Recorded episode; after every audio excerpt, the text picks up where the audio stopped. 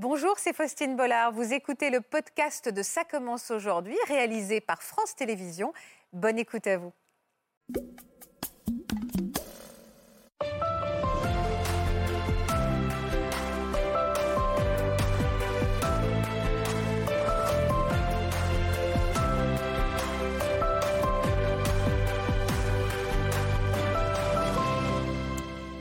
Bonjour à tous et merci de nous rejoindre en direct sur le plateau de Ça commence aujourd'hui. Et ce sont des affaires non élucidées depuis 10, 20 ou même 30 ans auxquelles nous allons nous intéresser aujourd'hui avec nos invités et nos experts. Des années qu'ils se battent pour connaître la vérité sur le meurtre ou la disparition mystérieuse de leur fils, de leur père ou de leur mère. Des années d'attente interminables sans savoir ce qui leur est arrivé.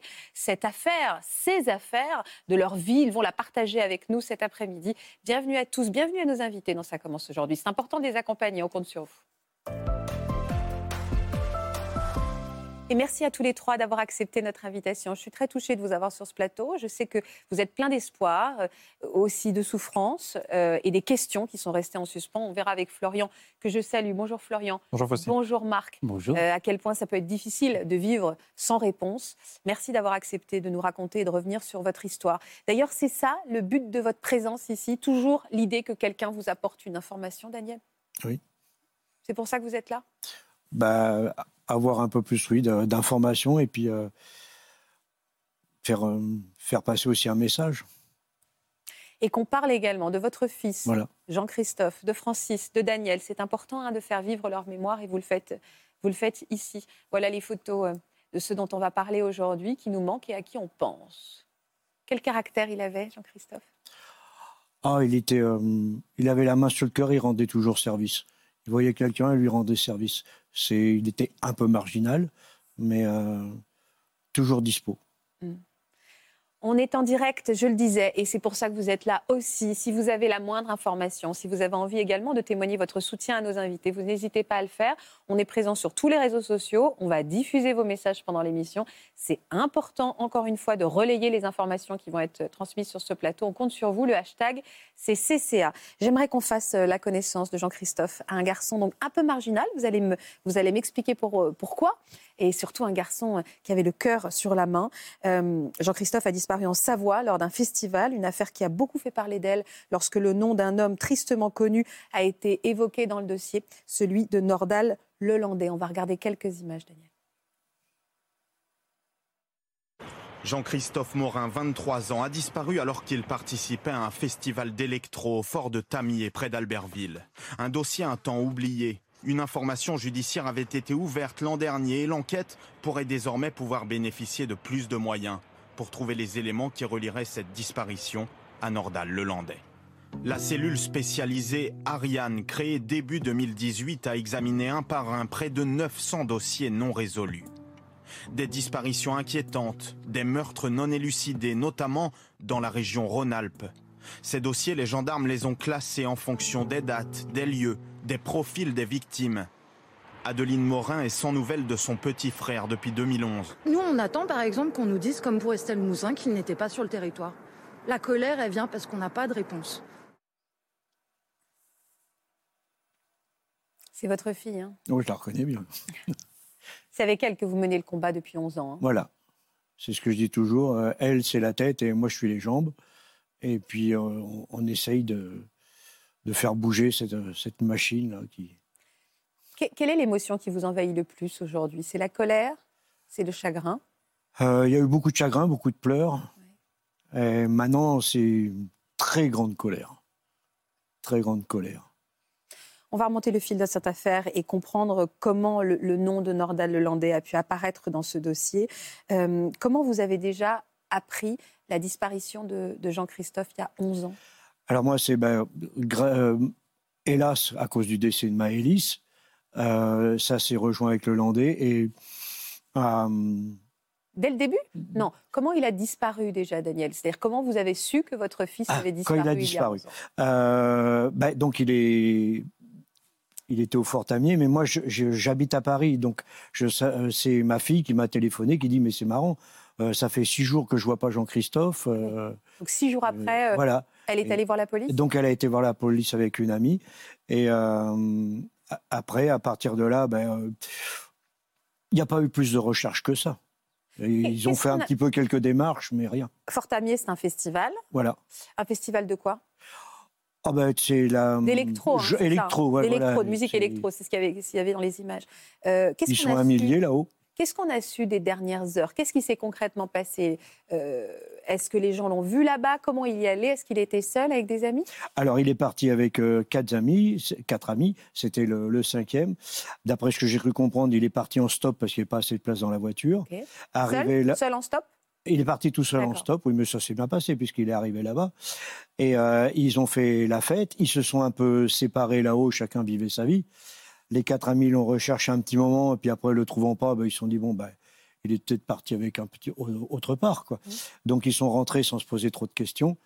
Et c'est à partir de là, à partir du, lendemain, du surlendemain, les jours passent et Adeline a dit, mais... Euh, parce qu'ils se croisaient quand même euh, assez souvent, a dit, mais il y a quelque chose qui cloche. Hein, le... Pourquoi vous me disiez tout à l'heure qu'il était un peu marginal, votre fils? Alors, il enfin, on va dire, il avait quand même bien son caractère parce qu'il a fait connaissance de, de copains par chez nous. Comme on a vu que ça dégénérait, on l'a envoyé. Enfin, on lui a demandé s'il voulait pas aller travailler à Salange. Il a été avec sa sœur. Après, au bout de quelques temps avec sa sœur, ben, il, a préféré vivre sa vie euh, tout seul dans son coin. Et j'ai appris, moi, dans les derniers jours, euh, dans les derniers moments, là, il n'y a pas si longtemps que ça, qu'en fin de compte, il s'était acheté une camionnette et puis qu'il dormait dedans. Ah, il dormait dedans, C'était sa, sa, maison, on va dire. Mais l'endroit où il a mis, euh, il y avait un petit terrain, une rivière. Euh, il était très bien, c'était très joli, à part que c'était une camionnette. Hmm. Et il a vécu, bah, il vivait là avec son chien. Il avait une amie. Et voilà, tout, allait bien. Une vie un peu différente, mais a priori, mais... finalement, pas tant que ça. Voilà, il a eu un travail pendant un petit moment. Il faisait quoi? Alors, il était euh, dans un restaurant. Il s'occupait un petit peu dans le restaurant. On lui avait donné une tâche. C'est apparemment, si j'ai bien compris, des petites galettes au fromage. Et il s'en sortait très bien. Mais euh, le restaurant euh, n'allant pas spécialement bien, ils ont viré le dernier. Et par contre, il a, je pense qu'il a très mal supporté ça. Hmm. Ça, ça a dû être dur pour lui. Vous vous êtes inquiété tout de suite, Daniel, de sa disparition? Non. Euh, pour moi, euh, bien, enfin, on est inquiet parce qu'on ne le voit pas, mais euh, on se dit, bon, bah, il est peut-être parti dans un autre pays. Le jour de la fête, il y a plein de camionnettes avec plein de jeunes qui sont complètement tous marginaux aussi. Je me suis dit, bah, il est peut-être parti avec une équipe faire un tour et puis bah, il reviendra, on l'engueulera quand il reviendra et puis c'est tout. Et votre fille, elle s'inquiétait plus? Ah, elle s'est inquiétée tout de suite, oui. Hmm. Tout de suite, elle a trouvé que c'était pas normal. Et les gendarmes, eux, ils se sont inquiétés tout de suite? Euh... J'en sais rien, faudrait leur demander. Qu'est-ce qui a été organisé? Quelles ont été les hypothèses envisagées, Daniel? Alors, il y a sûrement eu, euh, ils ont dû euh, convoquer quelques personnes pour savoir euh, ce qui se passait, comme il a quand même disparu mais ça s'est très vite, euh, très vite arrêté. Et puis nous, de toute façon, on n'avait pas, euh, on n'avait pas accès au dossier, on n'avait accès à rien. Il y avait quoi comme hypothèse? En effet, peut-être qu'il s'était volatilisé. Hypothèses, oui, c'est ce qui, justement, il y avait trois hypothèses qui se sont dit, mais les gendarmes et les juges, euh, possibilité d'un accident, qu'il soit tombé dans les bois, qu'il soit fait mal et qu'on le retrouve pas. Deuxième, qu'il soit parti de lui-même.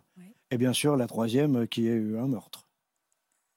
Pourquoi ça ressemble pas, ça ressemblait pas à une disparition, Daniel? Ils ont retrouvé des affaires à lui? Ah oui, alors euh, aussi, oui, oui, j'ai oublié.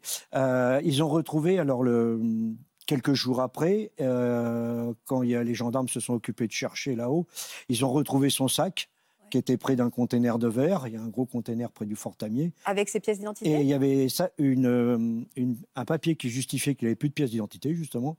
Il y avait 10 euros et apparemment un t-shirt. C'était dans un sac. Et peut-être que je peux le dire, mais le sac, il a été détruit. Quoi. C'est-à-dire qu'on n'a pas, on n'a pas analysé, on n'a pas fait de test ADN sur ce sac? Je n'en sais rien du tout. Il a été détruit combien de euh, lui, temps il a été, Je pense que, je crois que les lois, c'est deux ans. Et au bout de deux ans, ils n'ont pas gardé le sac. Ils ne ils nous l'ont même pas rendu à nous. Ils auraient pu nous le rendre. Ils ont carrément détruit le sac. Oui, c'est non seulement incroyable, mais c'est complètement euh, contre ce qui se passe actuellement. C'est-à-dire que tant qu'une affaire est en cours, on doit conserver les scellés correspondant à cette affaire. Et c'est d'ailleurs grâce à ça que maintenant, on arrive à élucider des affaires euh, très anciennes parce que la technologie a tellement évolué, notamment en matière de recherche d'ADN. Si vous voulez, il y, a, 30 ans, c'est le début de l'ADN. Il il faut beaucoup de matière pour pouvoir sortir de l'ADN, extraire de l'ADN. Aujourd'hui, il faut une quantité infinitésimale. C'est pour ça, par exemple, que dans l'affaire du petit Grégory, on va retrouver de l'ADN derrière un timbre, alors qu'à l'époque, la technique, on ne l'avait pas pour Mm. faire ça.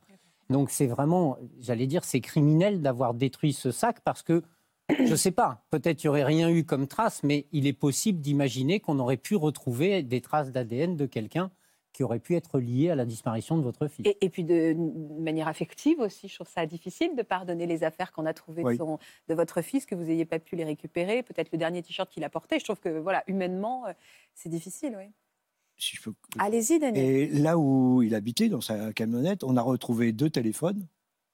Et je vous explique pas comment il a fallu faire des pieds et des mains pour que le- la juge, euh, il a fallu qu'on soit dans son bureau et qu'on lui donne les téléphones pour qu'ils en fassent peut-être quelque chose.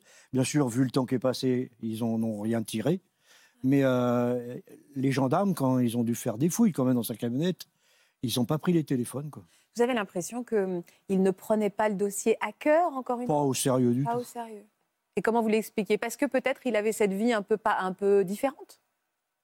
Oui, mais euh, je pense que c'est pas que pour notre affaire. Je pense que de toute façon, il y a, un, comme je dis toujours, il y a une espèce de pro- toutes les familles qui ont des gens qui ont disparu, il y a une espèce de protocole qu'ils installent euh, dès le début. Euh, on- tout est fait pour endormir. Tout est fait pour. on s'en fout. Quoi. Quel a été. Peut-être pas qu'ils s'en foutent, mais ils ont tellement de travail ces gens-là que.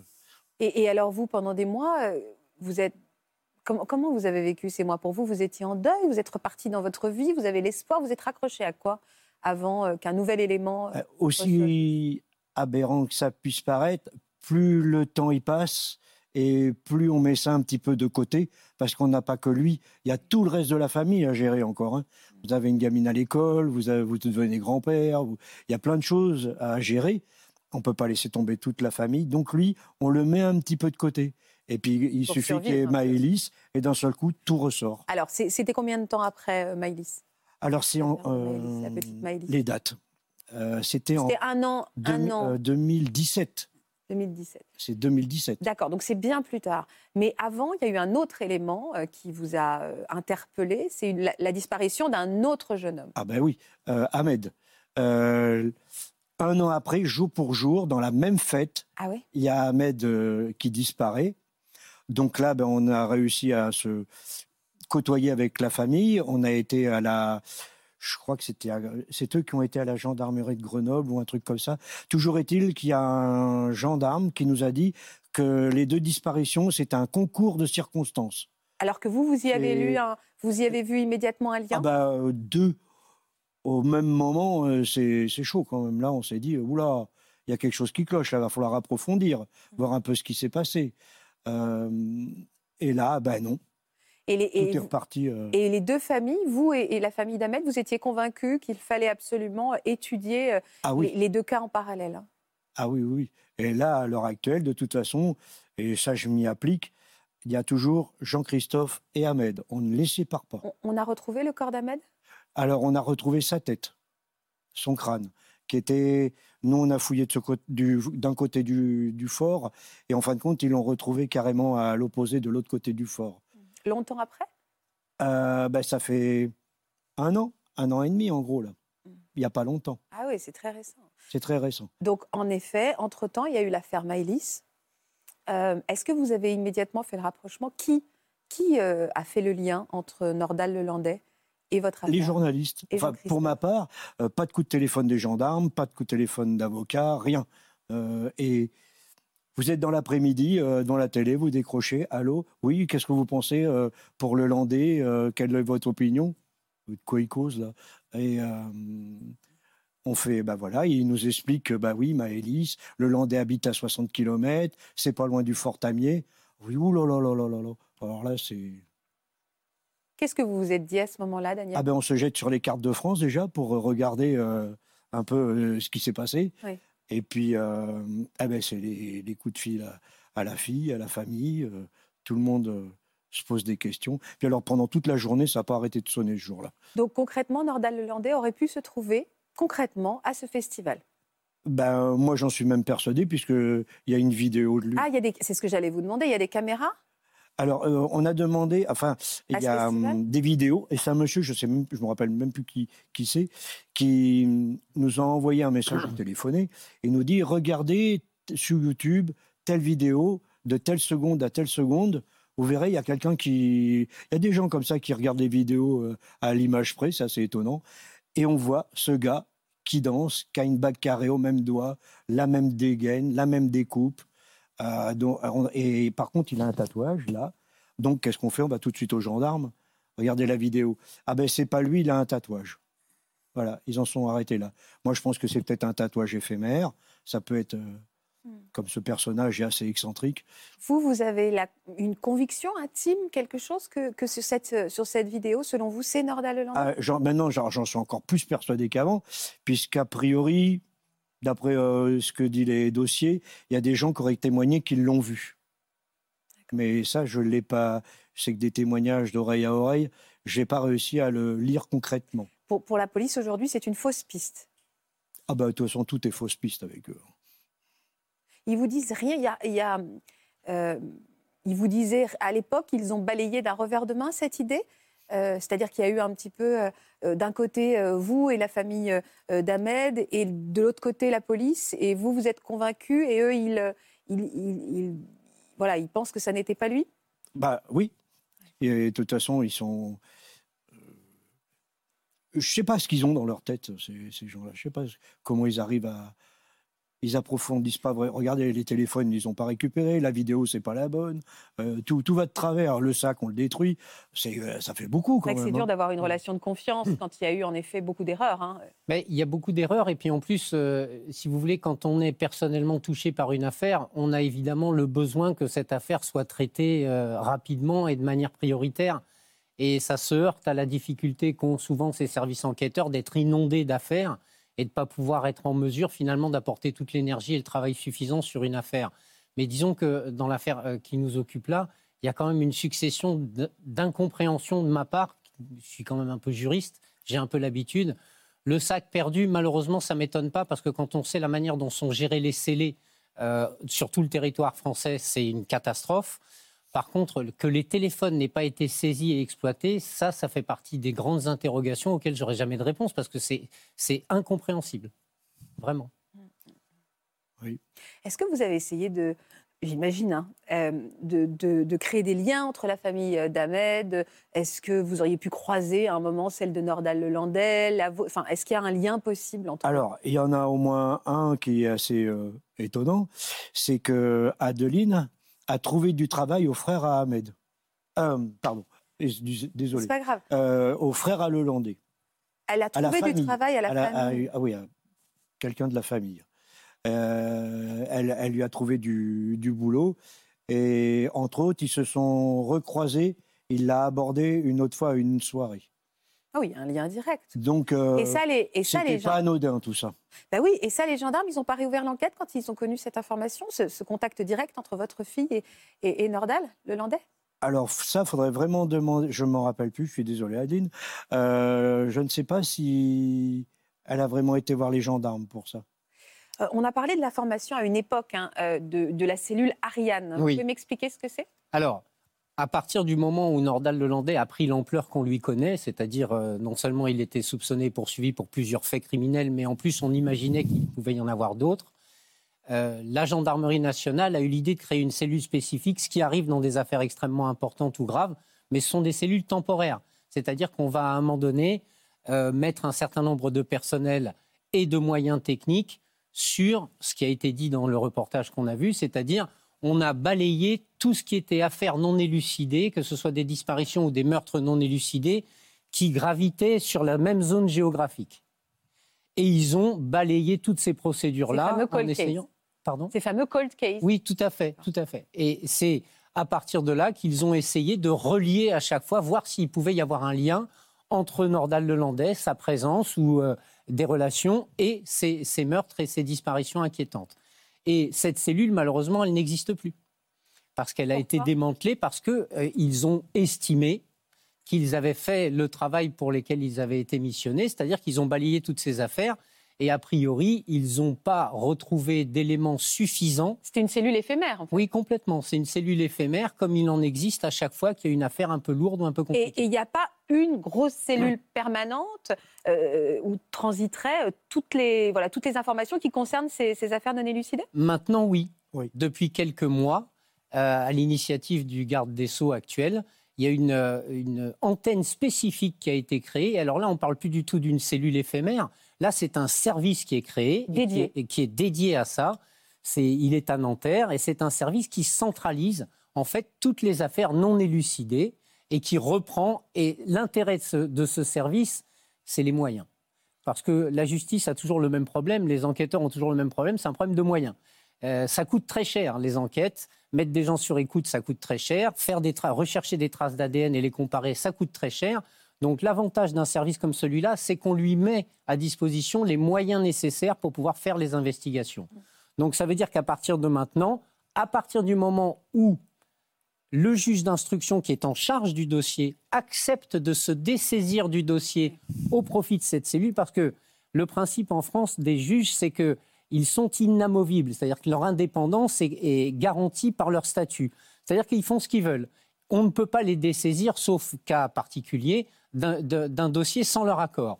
Mais à partir du moment où ils donnent leur accord, à ce moment-là, c'est cette cellule, ce service spécifique qui est missionné. Et à ce moment-là, il y a d'autres moyens pour pouvoir faire les investigations. Et c'est quand même beaucoup plus efficace. Maintenant, je ne sais pas si ça marchera pour chacun d'entre vous. Mais en tout cas, Parce vous pourrez vous dire... Parce qu'aujourd'hui, pardon, euh, le- le- la, la disparition de Jean-Christophe et, et vo- votre affaire, j'aime pas fait. ce mot, hein, mais elle est, elle est aujourd'hui Ça y est. confiée. Ça a D'accord. Bon. été laborieux, mais ça y est. Depuis combien de temps? Euh, juste avant Noël, Donc vous êtes euh, aujourd'hui plein d'espoir? À Compé. Alors là, euh, on espère vraiment, euh, c'est une cellule qui a l'air euh, euh, solide. Quoi. Oui, puis ce sont des gens Le qui sont... Qui, qui qui sont est installé, c'est, du, du- du sérieux. Oui. C'est, on est loin de, de l'autre. Est-ce que, dans quel état d'esprit vous êtes aujourd'hui Euh, Vous m'avez dit en colère tout à l'heure. Euh, Est-ce que vous espérez, euh, quitte à savoir, euh, à connaître le pire, mais savoir vraiment ce qui est arrivé à votre fils, ou est-ce que vous, quelque part, euh, être dans le combat vous permet de rester connecté à lui? Oui, on peut dire ça, mais enfin, comme je dis, depuis qu'on a hum, été à la cette cellule, ce Colcaise a été créé, on a appris ça juste avant les, les, les- le Noël, et puis que le dossier est enfin arrivé. Parce que je peux vous dire, pour qu'il arrive, fallait que Chambéry lâche le dossier, et ça n'a pas été évident. hein. Et hum, eh ben, au moins, on a fini l'année euh, avec de l'espérance, avec un peu de bonheur, quoi. C'était une bonne fin d'année au moins. Et puis là, il ben, faut attendre. Il n'y a plus qu'à attendre que. On est en janvier, donc il faut attendre que cette grosse machine se mette en marche. Oui, c'est ce que j'allais vous dire. Qu'est-ce qui est le plus dur? C'est de ne pas savoir ce qui est arrivé à votre fils, et j'imagine ô combien ça doit être rempli de souffrance, ou de voir presque que la police, selon vous, ne met pas autant de, de cœur, et en tout cas, euh, voilà, qu'il y a des erreurs qui ont été faites, ça, ça doit être aussi insupportté pour un père, parce qu'il Bah, s'agit de votre fils, un quoi. petit peu tout ça, mais alors, le- le- l'horreur, c'est de, de- de penser à Jean-Christophe et de se dire, mais hum, de toute façon, on sait très bien que le Landais l'a tué. Et c'est d'imaginer Jean-Christophe euh, tué par ce mec-là, quoi, à main nue. C'est, moi, c'est cette image que j'ai dans la tête. En tout cas, c'est votre, c'est votre conviction aujourd'hui. Euh, Florian, c'est vrai que rester dans l'interrogation, c'est peut-être parfois encore plus difficile que de, pour faire son deuil. C'est un vrai obstacle, ce point Ah. d'interrogation. Complètement. L'incertitude est quelque chose que la nature humaine euh, déteste. Et dans le cadre du deuil, c'est- c'est c'est particulièrement difficile parce que euh, pour avancer, on a besoin d'avoir certaines réponses. Et puis pour calmer la colère, on a besoin de la projeter sur quelque chose ou sur quelqu'un.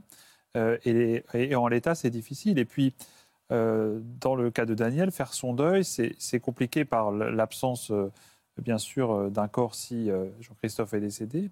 Et puis, euh, le faire, c'est aussi renoncer. Et on voit que de continuer à se battre, c'est ça qui fait vivre Daniel et qui avance. Donc, Le on, lien, est, euh, on est dans un dilemme euh, et un conflit un peu de loyauté avec Jean-Christophe qui est difficile psychologiquement. Et c'est Mm. c'est pour ça qu'il faut se faire aider si vous sentez que vous en avez besoin. Vous vous faites aider? J'ai la famille. Vous avez la famille. Qu'est-ce que vous avez envie de dire à ceux qui nous regardent? Parce que peut-être certains ont des informations, peut-être pas, hein, mais peut-être des gens vont se dire est-ce que cette information-là pourrait aider cette famille euh, qui souffre tant? Vous avez envie de leur dire quoi à ces gens? Alors, à chaque fois que j'en ai l'occasion, c'est surtout au niveau de toutes ces personnes qui étaient au Fort Tamier, qui doivent sûrement euh, bien s'en souvenir, euh, qui, qui n'hésitent pas à me contacter, un numéro de téléphone facile, c'est sur les affiches de recherche. Euh, S'ils veulent pas contacter la police, parce que je comprends très bien que c'est pas évident, on n'a pas envie de se lancer dans. Mais alors, qui nous contactent, euh, nous, qui nous disent, anonymement, qui nous disent qu'ils eh ben, ils l'ont bien vu. Parce que si je l'entends de mes oreilles, moi, je pourrais le répéter au, au procureur, au juge, qui ne nous prennent pas pour des idiots et qu'on sait qu'il y était. Et à partir de là, faire des recherches vraiment euh, aller chercher euh, les corps qui sont sûrement cachés derrière le fort, qui, qui se bougent, quoi. Mmh. L'appel qui nous appellent, qu'ils n'hésitent pas, et on ne dira pas euh, qui c'est, on, on, gardera ça anonyme. L'appel est, très clair. Merci Daniel.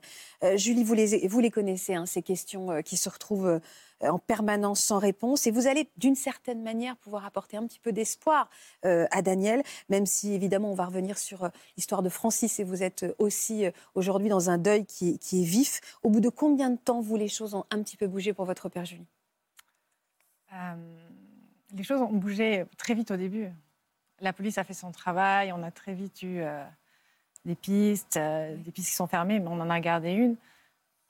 c'est moi, le problème, ça a été la première juge qu'on a eue qui a refusé de faire son travail et qu'on a dû dessaisir d'ailleurs.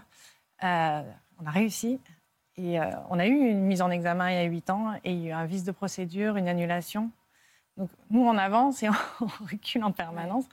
Mais euh, j'ai moins d'interrogations que, que Daniel. J'ai toutes les réponses déjà. Hmm. Euh, vous allez nous le raconter, hein, ce qui s'est passé, euh, le drame que vous avez dû affronter. Mais d'abord, on va parler de lui. On va parler de votre papa, Francis, dont vous étiez très proche. Vous nous avez confié quelques photos qui vont nous permettre de faire connaissance avec, euh, avec cette jolie famille. Julie, née en 1977 et grandit auprès de son frère jumeau Lionel. Depuis son plus jeune âge, elle a beaucoup d'admiration pour son papa, Francis. Il la surnomme Sécotine, tellement elle et lui sont inséparables. Malgré sa soif de travail et de réussite dans les affaires, ce papa poule a en effet l'esprit très curieux et blagueur, ce qui enchante Julie, toujours prête à s'amuser lors de sorties en famille. Vingt ans plus tard, leur relation fusionnelle est intacte. Le père de famille est un repère pour la jeune femme qui se confie tout naturellement à lui. De son côté, Francis est devenu un riche homme d'affaires dans le monde de la nuit et sa famille profite de cet univers plein de paillettes dans lequel il évolue désormais. Malheureusement, Julie est loin d'imaginer le drame qui l'attend, elle et sa famille. Elles sont belles, ces photos. Merci. Ça vous fait plaisir de les voir? Je vous, avais, je vous voyais avec un grand sourire. Ça vous fait du bien de revoir ces images? Oui, parce que euh, on voit mon père comme un, patron de boîte de nuit. C'est un papa, avant tout pour moi, en tout cas. Un riche homme d'affaires, c'est ce qu'on dit, puisqu'il a eu plusieurs carrières et mhm. finalement il s'est lancé dans ses affaires avec beaucoup de succès. Euh, qu'est-ce qui s'est passé pour votre père? Quand est-ce que déjà, est-ce qu'il y avait eu des alertes euh, qu'il puisse euh, voilà, être entouré, on va dire, de, voilà, de pression, qu'il y avait des gens qui lui voulaient du mal? Euh, Est-ce que vous avez flairé les choses en famille, qu'il y avait quelque chose qui tournait mal dans ses affaires? Oui, assez vite. quand le restaurant a ouvert, en fait, il avait un service de sécurité et une personne est rentrée dans le service et a voulu prendre de l'ampleur. Et à ce moment-là, nous, on s'est fait attaquer à la maison en braqué, euh, armes sur la tempe, mon frère et moi. Euh, vous avez quel âge là? 19 ans. Et euh, on se retrouve attachés, secoués, enfin, ce que vous pouvez imaginer. Et à ce moment-là, en fait, mon père, je pense qu'il a cru que c'était son service de sécurité qui était défaillant, donc il va virer tout le monde, sauf celui qui essayait de, de prendre de l'ampleur. Maintenant, avec du recul, je pense sincèrement que c'est lui qui avait orchestré tout pour justement éliminer la concurrence. Et euh, donc, il a mis en place donc, ce, responsable de la sécurité qui, euh, tout de suite, m'a paru très, très louche. Je l'ai dit tout de suite à mon père. Je lui ai dit, euh, je ne sens pas celui-là. Mm. Et alors, en février 2003, qu'est-ce qui s'est passé, Julie? Ah oui, d'abord, je voudrais juste revenir.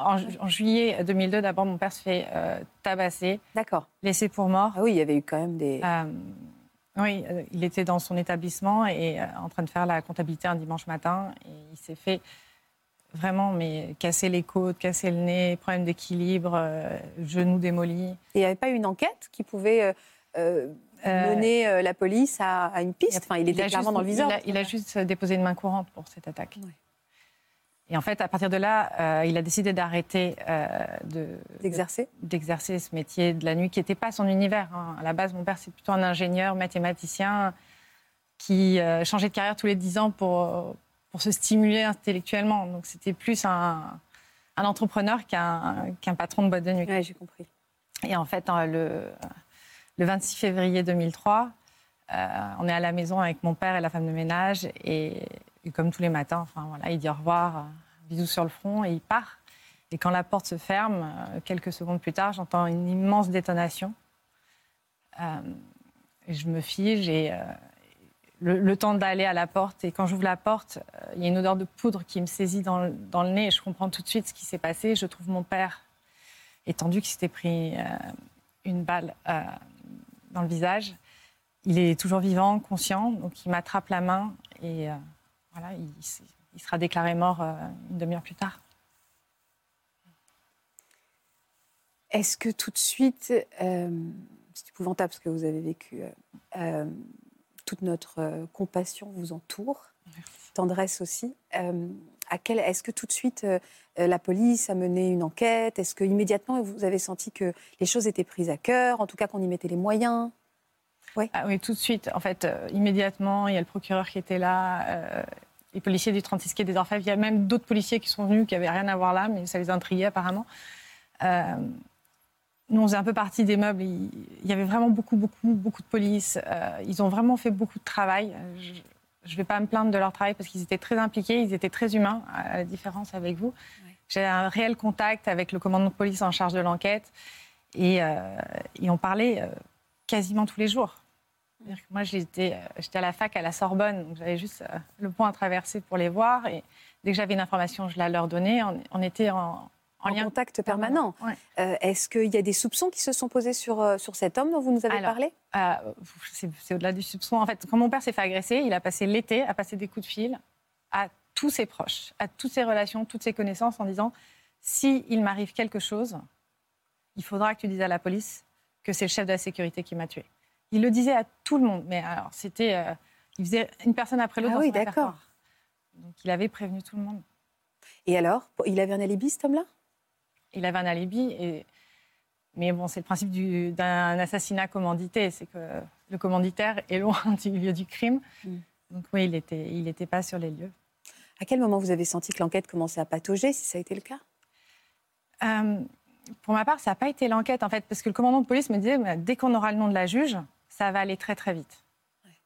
Et, euh, et quand, quand on a enfin eu le nom de la juge, il m'a appelé en disant, je suis désolée, Julie, on a le nom de la juge. Je ne comprenais pas pourquoi il me disait ça, parce que depuis le début, il me disait, on a juste besoin très vite d'un- d'une juge, et puis euh, on va passer du, du flagrant délit à l'affaire elle-même, et à ce moment-là, on va pouvoir lancer euh, les gardes à vue et tout ça. Ouais. Et en fait, on est tombé sur la juge qui avait la réputation d'être la pire juge de Paris et qui voulait rien faire. Et qui avait décidé que c'était un voyou, que mon père était un voyou, qui se tue entre voyous et Ah oui. que le monde serait bien mieux sans, sans tous ces gens. Donc, donc, ça veut dire que le- le- l'enquête est restée. C'est-à-dire qu'elle elle- elle a décrété qu'il fallait rien faire, mais elle met des mots là-dessus, ou Ah juste oui, elle fait elle patiner l'enquête Qu'ils se tuent entre eux. Mais euh, aucune empathie, c'est-à-dire qu'à à tel point qu'elle n'a même pas signé la restitution du corps. On a dû supplier trois semaines après qu'elle nous rende le corps de notre père pour qu'on puisse l'enterrer. C'est à ce niveau-là. Co- Comment ça se passe concrètement, sans parler forcément de ce cas précis, mais c'est ça que je ne savais pas. C'est-à-dire que pour moi, en effet, quand il y a une enquête qui est faite, euh, il fallait attendre la désignation d'un juge. Les choses ne sont pas a faites à l'origine, Non, en fait, à, à la base. si vous voulez, Faustine, il y a plusieurs phases et chaque, à chaque phase correspond un certain pouvoir des, des- des services enquêteurs. Dans un premier temps, là, on n'est pas du tout dans le cas de Daniel. On sait, très bien ce qui s'est passé. Malheureusement, votre père gît dans son sang avec une balle dans la tête. Donc, euh, on sait que c'est un crime. Donc, la brigade criminelle est missionnée. Mais elle est missionnée dans un cadre qu'on appelle le cadre de la flagrance ou du flagrant délit à l'époque. Maintenant, on appelle ça la flagrance. Dans ce cadre-là, les pouvoirs d'investigation des policiers sont limités ils sont dirigés par le procureur de la République. Comme dans une enquête préliminaire, ils ont un peu plus de pouvoir que dans une enquête préliminaire, mais ça s'arrête là. Et c'est en fait à partir du moment où un juge d'instruction est désigné que sur commission rogatoire, c'est-à-dire sur instruction donnée par, ce magistrat, les services de police vont pouvoir faire absolument tout ce qui est nécessaire pour l'enquête.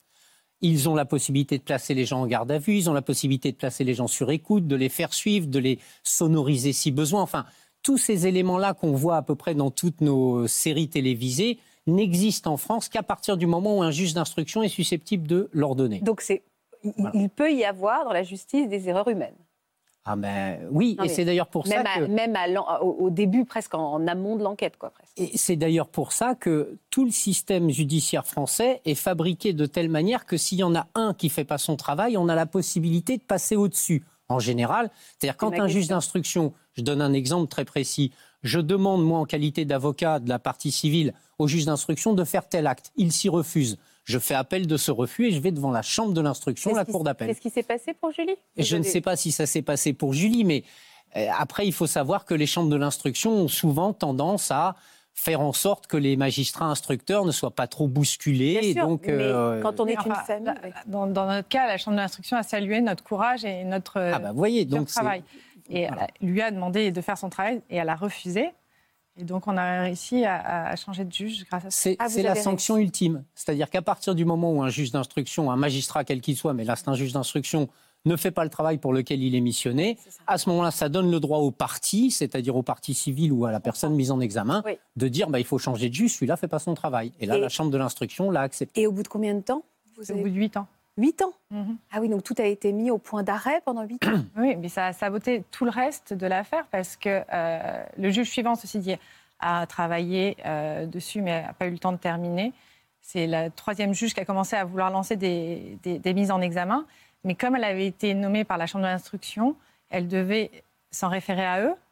Et ça, tout prenait un temps infini. C'était six mois pour juste dire est-ce que je peux mettre en examen ou non? Mais- Et en plus, quand on a voulu lancer, enfin, quand elle a voulu mettre tout le monde en examen, là je vous parle d'il y a 12 ans, euh, l'avocat général a demandé une annulation de procédure pour vice de forme. Donc tout a retombé à zéro. Comment vous vivez, vous, euh, psychologiquement, ces périodes de, où vous êtes dans le deuil d'un père et, et cette colère, cette frustration, cette frustration euh, Comment on canalise ça quand on est une toute jeune femme On vient de perdre son père?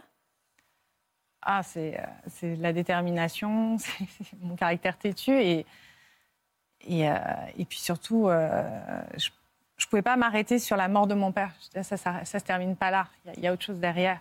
Donc il y a autre chose pour ma vie, pour être heureuse, pour, pour avoir une vraie vie remplie. Mais en même temps, il faut aussi que mon père, ça ne s'arrête pas là. C'est qu'on aille au bout de la, la procédure, qu'il y a un procès, qu'il y a un juré qui, euh, qui- qui décide de la culpabilité de la personne. Et à ce moment-là, oui, il y aura une sorte, une sorte de paix qui sera arrivée. Et alors, c'est donc combien de temps après qu'il y a quelque chose qui a bougé? Euh, bah, y a, ça fait un an, donc ça fait 19 ans. 19 ans après? Mm. Qu'est-ce qui a bougé 19 ans après, Julie? Il y a eu euh, une mise en examen de, de- du commanditaire et euh, d'un homme qu'on soupçonne d'avoir fait le guet en bas de l'immeuble qui borne avec son téléphone. Donc c'est une avancée majeure. C'est une avancée, mais il faut avancer, parce que là, ça fait un an et rien ne se passe. Parce que l'étape d'après, c'est qu'ils sont, ils sont toujours présumés innocents aujourd'hui. C'est-à-dire qu'on attend quoi? L'ouverture concrète d'un procès? C'est quoi l'étape d'après? Bah, c'est d'ailleurs de poursuivre les investigations. Je donne l'exemple que vous venez d'indiquer, Julie. La personne borne avec son téléphone en bas de l'immeuble. Donc il faut vérifier si elle n'avait pas d'autres raisons valables, entre guillemets, de se retrouver en bas de cet immeuble. Le tout il faut 19 ans fermer. tard, en fait, si vous voulez, une enquête, c'est fermer les portes. Fermer toutes les autres portes que celles de la thèse que vous soutenez. Et c'est ce qui est en train de se faire. Alors c'est extrêmement long. Plus l'affaire est lointaine, plus elle est ancienne, plus c'est long parce que les moyens d'investigation ne sont pas les mêmes. Si vous êtes dans l'année d'une affaire criminelle, vous pouvez récupérer auprès des opérateurs téléphoniques toutes les facturations détaillées, la, géoloca- la géolocalisation, etc. Euh, 8 ans, 10 ans, 19 ans plus tard, évidemment, on n'a pas les mêmes moyens d'investigation. C'est un peu plus compliqué. Mais euh, je pense que la mise en examen, si vous voulez, il faut bien comprendre que ça veut dire qu'il existe contre cette personne des indices graves et concordants qui laissent à penser qu'elle a pu commettre les faits qui lui sont reprochés. Ça ne veut pas dire qu'il est coupable, mais ça veut dire qu'il y a quand même des charges qui pèsent contre lui suffisamment sérieuses. Ouais. Voilà. Non, mais le dossier, depuis le début, il y a tout ce qu'il faut. C'est-à-dire toutes les personnes qui sont penchées sur le dossier, que ce soit des journalistes, des avocats. Euh, même, j'avais fait une émission avec euh, le garde des Sceaux qui avait été très choqué en disant que pour beaucoup moins que ça, les gens se retrouvent à- au tribunal, à un procès d'assises. Et là, en fait, c'est tellement évident que les juges d'après se disent oh, Je dois louper quelque chose parce que c'est tellement évident qu'il y a. Ça aurait dû être fait il y a si longtemps. Vous, vous avez besoin de quoi aujourd'hui? Vous avez besoin de ce jugement, vous avez besoin de cette condamnation pour avancer, pour trouver la paix, attenter qu'on puisse trouver la paix? Moi, je suis en paix parce que j'ai la vérité, à, à la différence de Daniel. Je sais ce qui s'est passé. Je n'ai pas de doute. Je veux, je veux juste me dire que j'ai permis de mettre euh, un homme dangereux, deux hommes dangereux, hors d'état de nuire, parce qu'aujourd'hui, ils sont en pleine liberté, ils continuent de raqueter, de tabasser, euh, de détourner de l'argent. Enfin, c'est tout au long de la procédure, il n'y a que ça. Et tous les témoins ont peur parce que il a une, impunité depuis 19 ans. Il se sert de la mort de mon père pour faire pression sur les gens en disant si tu veux pas qu'il t'arrive la même chose qu'un bar, tu as intérêt à faire ce que je te dis de faire. Et je me dis, bah, j'aurais protégé des futures victimes de la même façon que la personne qui borne avec son téléphone. En 20 ans, qu'est-ce qu'il a fait? Il a violé sa fille. S'il avait été derrière les barreaux, Alors, ça aurait pu être évité aussi. euh, bien sûr, aujourd'hui, ils sont présumés innocents. Ah mais. Non, il a été condamné pour le Non, je, je- c'est Oui, oui, toujours pour ça, important de, de- de dire les choses. Oui, Florian. Non, mais ce qui est très important, c'est que Julie a réussi, euh, malgré le deuil traumatique, la scène terrible, à dissocier finalement son avenir personnel, même s'il Oui, y a eu forcément eu un impact, incroyable. de l'avenir de ces personnes. Donc, bien sûr qu'elle espère une issue pour ces personnes, mais euh, c'est pas comme vous dites, vous avez la vérité, vous avez ce qu'il vous faut en fait Mm. pour, pour avancer, mais vous voulez pas que ça se termine là, mais sans que ça vous cristallise dans le passé. Oui, Et ça, c'est important. C'est-à-dire que le temps personnel n'est pas le temps judiciaire. Et là, s'il avait fallu attendre 19 ans euh, pour construire votre vie, bah, ça aurait été extrêmement délétère. Donc, euh, Et c'est une force de vie et certainement une éducation que vous avez reçue de vous dire ok, je, je viens de perdre mon père, c'est épouvantable, mais tout de suite vous vous êtes dit il faut que je fasse quelque chose de ça, mais ma vie ne va pas s'arrêter là. Et ça, c'est aussi certainement une force qu'il vous a transmise, votre père. Oui. C'est ça, fondamentalement ce qu'il devait être. Vous deviez- vous vouliez dire quelque chose, Marc? Non, je voulais simplement. euh, Je, je suppose que vous êtes évidemment partie civile dans le cadre de cette information depuis le début.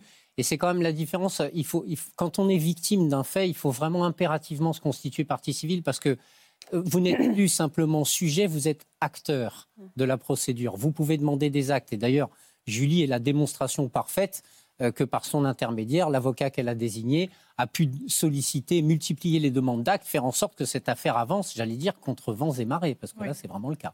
Oui, c'est ça, c'est votre bataille. hein. Euh, elle vous hante encore? La porte de votre père, oui, évidemment, mais Oui, je- l'affaire et la frustration et, et la colère? De temps en temps, oui, j'ai des montées de colère en me disant c'est pas possible. Il y a tout. J'estime que j'ai fait beaucoup plus que ce que j'aurais dû faire. Et je suis obligée de me mettre euh, publiquement en avant, alors que je n'en ai pas envie, juste pour garder l'affaire vivante, pour éviter que les juges se désintéressent du dossier. Parce que chaque nouveau juge qui récupère le dossier, il récupère un, dossier comme ça. Et dans mon affaire, le dossier aurait dû partir au Paul Call Case parce que c'était notre juge qui était, qui, la dernière juge qu'on a eue sur le dossier, qui est en charge du Paul Call Case, qui a dit j'emporte le dossier. Et une directive est tombée, et les dossiers où il y a des règlements de compte, où il y a déjà des mises en examen, ne peuvent pas aller au Paul Call Case, alors que c'est elle qui les a mis en examen la veille de Ouais, son départ. quoi. Et, euh, et c'est fort cette phrase, je me bats pour que cette histoire reste vivante. Oui. C'était- Cette expression est en effet particulièrement bien choisie. Euh, quelle bataille, quel combat. Euh, Valérie, vous aussi, quelle bataille, quel combat C'est un- C'est c'est une bataille que vous menez finalement depuis toujours à travers votre deuil, mais c'est assez récemment hein, que vous avez repris à bras-le-corps euh, l'histoire de votre mère, votre mère qui s'appelle Danielle. Qu'est-ce qui lui est arrivé à votre mère? Euh, elle a été assassinée chez elle à coup de taisonnier de tournevis. Qu'est-ce qu'elle faisait dans, dans sa vie, Danielle? Infirmière en psychiatrie Quel genre de femme c'était? Quel genre de femme c'était? Très dynamique. Très... Toujours la joie de vivre. Toujours. Malgré les difficultés euh, personnelles, on va dire. C'était donc il y a 34 ans. Qu'est-ce qui s'est passé du point de vue juridique depuis 34 ans, Valérie? On va dire que pendant près de 30 ans, pas grand-chose. Euh, notre dossier était transmis l'été dernier au pôle judiciaire des cold caisses. C'est-à-dire pendant 34 ans, qu'est-ce qui a été conclu en fait? Qu'est-ce qu'on a dit? Et vous allez me raconter dans quelles circonstances elle a été euh, assassinée, votre mère. Mais qu'est-ce qu'on vous disait pendant ces 34 ans? On ne sait pas? Moi, rien, parce que j'étais pas partie civile à l'époque, donc je ne connaissais rien du tout. C'était un des frères de ma maman qui s'occupait de ça, Votre oncle, ouais. et euh, c'était lui qui gérait en fait. Donc nous, on était vraiment, euh, Derrière, en- enfin en seconde ligne. On disait, euh, ben tonton Didier s'en occupe, euh, C'était l'affaire de votre, Ouais. euh, votre oncle Didier. c'est ça. Parce que vous aviez à quel âge à l'époque? 19 ans. Vous aussi, vous étiez particulièrement jeune. Quand est-ce que vous avez su ce qui était. Enfin, qui vous a appris la mort de votre mère? Alors, euh, on a su son décès le 7 juillet, c'est-à-dire 24 heures après qu'elle ait été tuée, en fait. Qu'est-ce qu'on vous a dit de son décès? On m'a dit au départ qu'elle était décédée des suites d'une maladie. Mais j'y ai pas cru une seconde. À 19 ans, vous aviez pourtant les épaules pour entendre. hein. Je pense que c'était pour nous protéger au départ, parce que c'était violent, quoi. Mais ce qui est étonnant, c'est que la mort d'une maladie, euh, vous l'auriez anticipée. Vous étiez proche de votre mère. Oui, bah, je savais que quelques années plus tôt, elle avait une- subi une petite opération suite à un petit problème de santé, mais c'était réglé. Donc c'est pour ça que je n'y ai pas cru du tout. Et les- quand les policiers vous ont, euh, vous ont interrogé, euh, j'imagine que vous avez compris qu'il ne s'agissait pas d'une maladie? Alors, euh, avant les policiers, je l'ai appris par mon papa, en fait. C'est lui qui vous a annoncé Voilà, c'est lui qui m'a annoncé juste avant qu'on soit interrogé. Ben voilà, il faut que je te dise que maman, elle n'est pas morte d'une maladie. Elle a été tuée chez elle, quoi. Voilà. Vous n'avez pas demandé plus de détails? Non, parce que j'étais déjà très choquée. Bah, les évidemment. détails, je les su au commissariat, quoi, en fait. Parce qu'ils n'ont pas pris. Ils ne ils savaient pas ce que vous saviez, hein, les, Voilà, policiers. Donc ils vous ont interrogé comme si vous aviez toute la vérité. hein. Quand ils m'ont demandé de reconnaître certaines choses, j'ai compris tout de suite, quoi. Elle a été retrouvée où, votre mère? Chez elle, à son domicile. Est-ce que tout de suite les choses ont été euh, mises en place rapidement pour essayer de. Vous avez senti qu'une vraie enquête était menée? Bah, au départ, je pensais. Moi, je laissais faire. Je, à 19 ans, je connaissais rien du monde de la justice. Donc, euh, j'ai laissé faire. Je pensais que ça se ferait rapidement. Puis bon, ben voilà, 34 ans après. euh, C'est que vous avez un peu, si je peux me permettre, vous avez un petit peu délégué euh, la responsabilité euh, de, de résoudre, entre guillemets, cette affaire à votre oncle. Et vous, du haut de vos 19 ans, vous avez géré votre peine et vous avez dit ça, c'est lui qui gère. Moi, il faut déjà que j'avance et il faut que Voilà, je gère la douleur ça. de la perte de ma mère. Vous êtes un peu, vous êtes un peu coupé de l'affaire, Oui. sans euh, évidemment vous couper de votre mère. C'est ça. hein difficile. Donc, euh, Ah oui, je comprends, oui.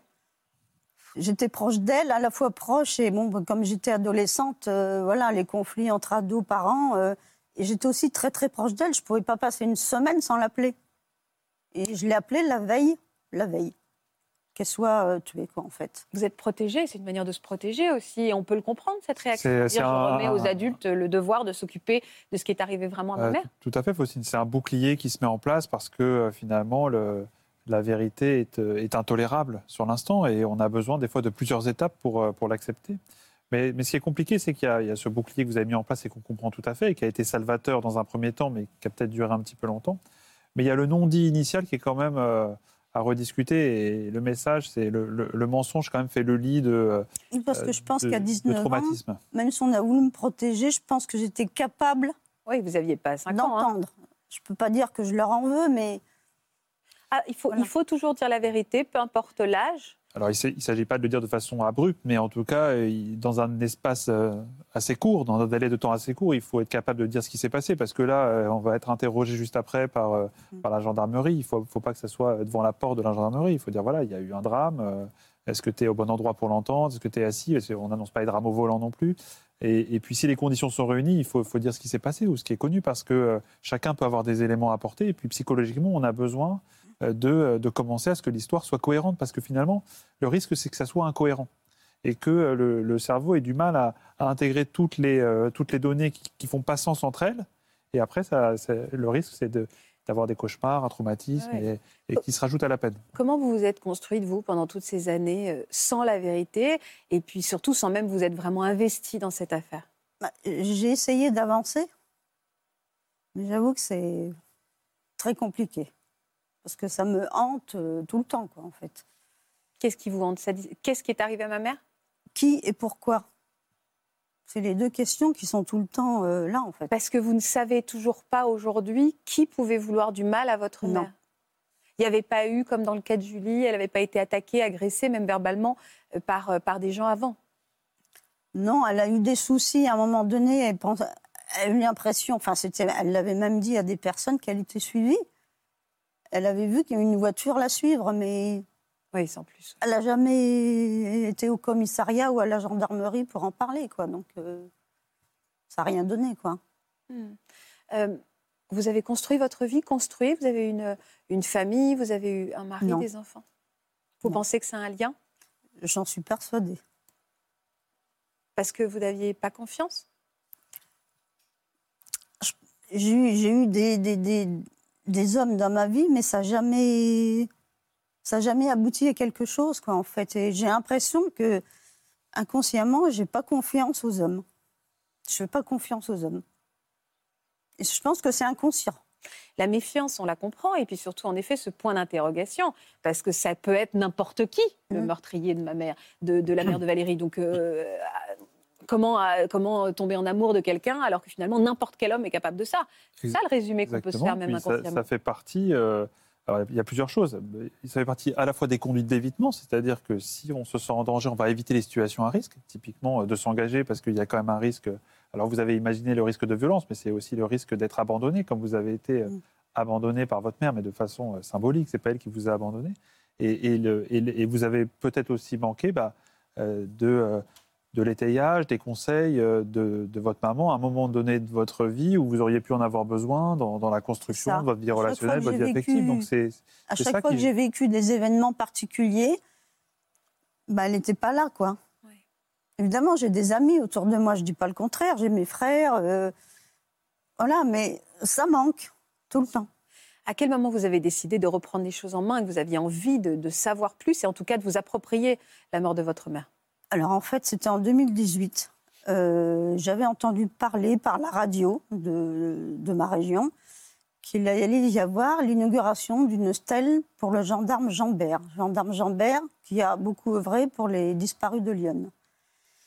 Et euh, je connaissais à l'époque, mon oncle avait été en contact avec un monsieur euh, qui a aussi beaucoup fait pour les disparus de Lyon. Et c'était le président euh, d'une association d'handicapés de Lyon. C'était c'est Pierre Monoir. D'accord. Donc je savais qu'il fallait que j'aille à cette inauguration. J'ai repris contact avec lui. Je me- J'ai osé aller me présenter à lui. Oui. Il m'a reconnu. Je lui ai dit qui j'étais. On a repris contact. Et après, tout s'est enchaîné. Il nous a conseillé vers le cabinet de Maître Seban. euh, voilà. Et depuis plus de quatre ans, euh, tout ce qui se fait, euh, c'est grâce à mon intervention. C'est de quoi tout ce qui se fait? C'est-à-dire qu'aujourd'hui, l'enquête est réouverte parce que peut-être on est Émile Louis aurait un lien avec la On disparition est de partie civile alors qu'avant, on n'avait rien. Donc, du coup, maintenant, on a un avocat. Et après, tout s'est enchaîné. Euh, il y a eu des choses de fait. euh, les médias, notre transfert au pôle judiciaire l'été dernier. Tout ça, je pense que si j'avais rien fait, ce serait toujours. euh, C'est-à-dire qu'aujourd'hui, l'histoire de votre mère est, est- est dans les mains de ce pôle un peu cold case, c'est Oui. ça hein? C'est ça. oui. C'est étonnant que j'étais persuadée qu'il fallait, enfin que c'était, ça devrait être automatique que des enfants, euh, quand il y a un meurtre, que la famille euh, soit presque immédiatement portée partie civile, non? Alors, c'est une, c'est une faculté qui vous est offerte, mais c'est pas automatique. Il faut que vous Oui, en fassiez la démarche. Oui, c'est étonnant parce Oui, il faut en faire la démarche parce que parfois, il arrive que certaines victimes euh, préfèrent conserver ce statut de victime. On est un peu dans le cas de Valérie, mais presque à l'extrême. C'est-à-dire que des gens ne veulent pas savoir. Euh, Peut-être que Ah, Florian pourrait l'expliquer, oui. Moi, j'ai Ah. déjà défendu euh, une, femme, une fratrie. Ils étaient quatre. Ils avaient perdu leur mère dans des conditions abominables. Sur les quatre, il y en avait une qui voulait rien savoir du tout. Quelque part, elle avait le sentiment de se protéger sans savoir. de l'horreur de ça. Florian, ça Oui. arrive ça alors? Alors ça, ça arrive, euh, et puis ça dépend des personnalités. Dans une même famille, comme expliquait Marc, certains veulent, d'autres veulent pas. C'est comme dans, quand on fait face à une maladie, certains veulent tout savoir avec un côté très technique, et d'autres veulent rien savoir et font Mm. confiance euh, aux médecins. Mais c'est pareil pour la justice, et c'est pareil euh, pour, pour ces situations extrêmes. Des fois, c'est trop douloureux, et ça peut être salvateur de, de, ne, euh, de ne pas savoir précisément si on sait que quelqu'un va quand même s'en occuper. Oui. C'est-à-dire que Oui, c'est ça, C'est voilà. pas euh, ce... Un, un peu ce qu'a fait Valérie, c'est-à-dire je délègue, il y a quelqu'un qui gère et moi je reste en retrait pour D'ailleurs, supporter ma si je peine. peux me permettre pour rebondir à ce que vous avez dit, donc j'ai trois frères. Et sur les quatre, il y en a un, c'est le frère qui vient juste après moi. Lui, c'est barricadé, on va dire. C'est ça. On ne le voit pas depuis, on l'a pas vu depuis 2006. Il veut pas en, en France, hein, on sait- je sais dans quelle ville il est. Il veut plus reprendre, enfin, actuellement, il veut plus reprendre contact avec tout ce qui touche à notre maman. Il s'est fait une, euh, une forteresse autour de lui, quoi, en fait. Et est-ce que vous avez l'impression que depuis vous êtes porté partie civile ou que vous remettez un petit peu les mains dans cette affaire-là, vous, il y a quelque chose qui se débloque en vous, Valérie? Oui, je me sens plus. euh, bah, étant donné que mon oncle est décédé euh, il y a 11 ans, presque 11 ans, je me suis dit, il faut que je prenne le relais, en fait. Il faut que je fasse quelque chose pour elle. Je fasse quelque chose pour elle. Oui. Vous avez l'impression aujourd'hui de vous occuper de votre maman Oui. Vous le ressentez comme ça? Comme si vous preniez soin d'elle C'est fou parce que votre, votre plaie est à vif, en fait, Valérie. Ça fait 34 ans et c'est comme si vous aviez perdu votre maman. On sent Hier. encore l'émotion de si vous l'aviez perdue hier. Votre vie s'est un peu arrêtée à ce moment-là. hein. Avec cette grande question du qui et pourquoi. C'est la première fois que vous en parlez de cette Oui. histoire. Pourquoi Je suis déjà allée sur un plateau télé, mais j'étais dans le public. Donc là, c'est vraiment une, une première. Ah, et là, vous, Oui, ça fait du bien oui, ça, ça- ça me fait plaisir de la voir euh, en photo, là. Ouais. Parce qu'elle existe, parce que ceux qui nous regardent vont penser à elle, vont penser Bah, à ce J'ai qui lui beaucoup de soutien autour de moi, quoi. C'est... Est-ce que vous espérez que quelqu'un, quelqu'un ait quelque chose à dire Euh, Quelqu'un qui puisse nous regarder ait, ait une information et possède une information qui pourrait faire Bah, avancer je me dis que si, en regardant cette émission, même s'il y a des personnes qui connaissent, qui connaissent, qui connaissent, ça peut réveiller une conscience. Est forte cette phrase, vous avez raison. Comme dit, euh, comme même dit Francis, une comme personne, ce Daniel, serait pardon. formidable, quoi. Réveiller une conscience. Oui. La télévision peut faire bouger les choses. hein. C'est vrai qu'on Oui, l'a déjà vu dans le passé. hein. Et c'est pas rare que ce soit le cas. Il y a certaines émissions, sans que ce soit d'ailleurs des émissions spécialisées euh, dans ce genre de, de, de quête, mais c'est déjà arrivé que grâce à la télévision, des, des consciences se réveillent. J'adore cette formule et je vous la volerai, je pense, pour une prochaine plaidoirie. Mais euh, effectivement, il arrive que des gens téléphonent. Alors, évidemment, ils ont besoin souvent de se protéger de l'anonymat, des choses comme ça, pour pas être ennuyés, mais ça fait avancer. Parfois, il manque, vous savez, il manque rien pour faire le lien entre des faits et une personne. Il manque un rien. Et ce rien, parfois, c'est le hasard qui vous l'apporte. Et c'est pour ça que maintenant que vous êtes dans l'action, c'est moins compliqué, je pense, pour vous. Et, et- et c'est quelque chose qui peut vous arriver aujourd'hui, demain, peut-être. En tout cas, je vous le souhaite. Et vous avez une intime conviction, vous, Valérie? Non. On a eu plusieurs idées, plusieurs hypothèses, mais là, c'est, c'est flou, quoi. Parce qu'une infirmière psychiatrique, on, on se demande même si un malade a, a pu s'attaquer à elle, surtout qu'elle est morte dans des conditions très dures. Ça peut arriver, c'est personnel qui peut être exposé à des, à des Ouais. personnes qui sont mal à un moment donné, qui peuvent être par exemple délirants, euh, euh, sous l'emprise de voix et qui peuvent commettre des actes atroces, comme ça a été le cas. ça- Oui, parce que ce que je trouve euh, terrible, c'est qu'en effet, Daniel, il a cette piste auquel il se... Il s'accroche, en tout cas, il a fouillé. Euh, Julie, elle sait ce qui est arrivé à, à- à son père. Euh, ce qui est difficile, encore plus pour Valérie, c'est ce néant. quoi. On ne sait pas à quoi se raccrocher pour, attendre, pour espérer, pour creuser, pour se faire soi-même son histoire. C'est quelque chose de très très dur. Quand il y a une disparition ou quand il y a un doute, on parle parfois de douleur suspendue. C'est-à-dire qu'on a cette douleur latente, alors qui est plus ou moins forte suivant les moments de sa vie, mais qui est quand même toujours là et qui, est, euh, qui peut être par moments un gros frein dans, dans- dans certaines avancées ou dans certaines prises de décision, dans certains engagements, et qui à d'autres moments est plus utile parce que c'est une douleur qui fait avancer, c'est une, c'est une colère qui rend dynamique et qui vous fait là vous remobiliser sur cette affaire. Et j'espère que vous aurez des, quelques avancées après cette émission. Merci. Vous, avez, vous, vous regrettez aujourd'hui des choses? Bah, je regrette plutôt de ne pas avoir pris les choses en main plus tôt, quoi. Donc se rajoute de la culpabilité. Oui, ben, si vous saviez. Je, je suis certaine que ça vous a fait du bien de parler, Valérie, Oui. et que vous allez Ça, recevoir aussi ça me un- fait toujours du bien de parler d'elle. Plus j'en parle et plus je suis contente, quoi. On pense très fort à Daniel, on pense très fort à Francis et on pense très fort à Jean-Christophe aujourd'hui. Euh, merci beaucoup à tous les trois. Merci de votre confiance. Merci beaucoup, Florian. Merci beaucoup, Marc. Marc, on vous retrouve dans quelques secondes, juste après la fin de l'émission, pour un, un live sur Instagram. Euh, N'hésitez pas à aller vous abonner au compte de Ça commence aujourd'hui pour retrouver Marc et vous allez pouvoir lui poser vos questions. Vous êtes très nombreux à vous être manifestés pour soutenir nos invités. Merci pour votre fidélité.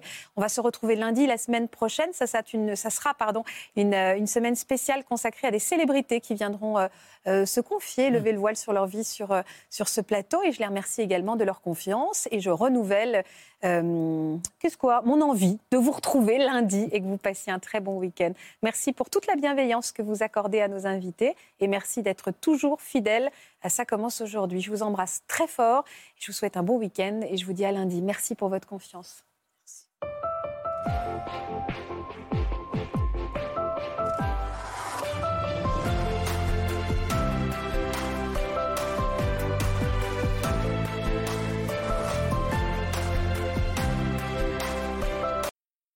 Voilà, j'espère que ce podcast de Ça commence aujourd'hui vous a plu. Si c'est le cas, n'hésitez pas à vous abonner. Vous pouvez également retrouver l'intégralité de nos émissions sur France.tv.